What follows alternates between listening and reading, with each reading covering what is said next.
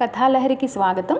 నేను టి శ్రీవిద్య, సంగారెడ్డి ప్రభుత్వ బాలుర ఉన్నత పాఠశాలలో భౌతిక శాస్త్ర ఉపాధ్యాయురాల్ని. పరుగు పందెంలో ఓడిపోయిన కుందేలు తలెత్తుకోలేక ఎంతో బాధపడుతూ ఉంది. ఈసారి ఎలాగైనా గెలవాల్సిందే అనుకొని తాబేలు వద్దకు వెళ్ళి, మరోసారి మనం పరుగు పందెం వేసుకుందామా మిత్రమా అని అడిగింది.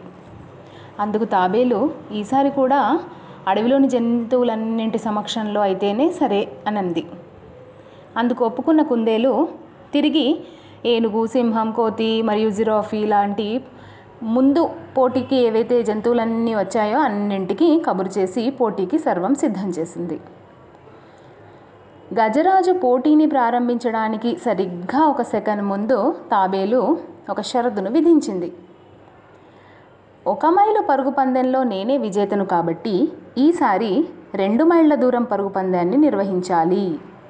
2 మైళ్ళ దూరంలో కనిపిస్తున్న చెట్టు వద్దకి ఎవరు ముందు చేరితే వారు విజేతలు అంటూ షరతు విధించింది. ఎలాగైనా పందెం గెలవాలనే కసితో ఉన్న కుందేలు ముందు వెనక ఆలోచించకుండా ఓస్ ఇంతేనా సరే అంది.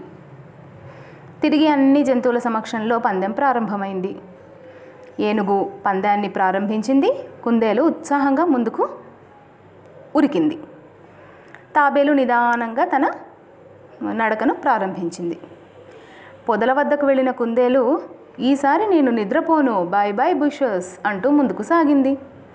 1 మైలు దూరం దాటగానే వెనక్కి తిరిగి చూసే తాబేలు కనుచూపు మేరలో కనిపించలేదు. హాహాహా, ఈ పందెం నేనే గెలవడం తథ్యం అంటూ నవ్వుకుంటూ వేగంగా ముందుకు వెళ్ళింది. మరి కొంచెం దూరం వెళ్ళగానే 1 వాగు అడ్డంగా కనిపించింది. నీళ్లను ఎలా దాటాలో తెలియని కుందేలు అలాగే ఆగిపోయింది. వెనుక నుండి తాబేలు నిదానంగా వచ్చి వాగులోకి దిగి చిన్నగా ఈరుకుంటూ అవతల వైపుకు వెళ్ళింది. కుందేలు చూస్తుండగానే తాబేలు ముగింపు గీతను దాటింది. ఈ రకంగా 2 మైళ్ళ దూరం పరుగు పందెంలో కూడా తాబేలు గెలిచింది. ఈసారి కూడా తాబేలు బహుమతిని చేజిక్కించుకుంది. అడవిలోని జంతువులన్నీ తిరిగి తాబేలును అభినందించాయి. పిల్లలు, ఈ కథలోని నీతి intelligent can win the race అంటే విజ్ఞానంతో విజేతలవడం.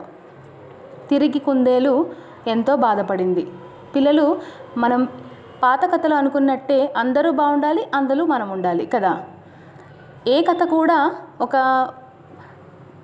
వ్యక్తి బాధతో అంతం కాలేదు కాబట్టి ఈ కథలో ముగింపు ఎలా ఉంటుందో మనము 3వ కథలో తెలుసుకుందాం.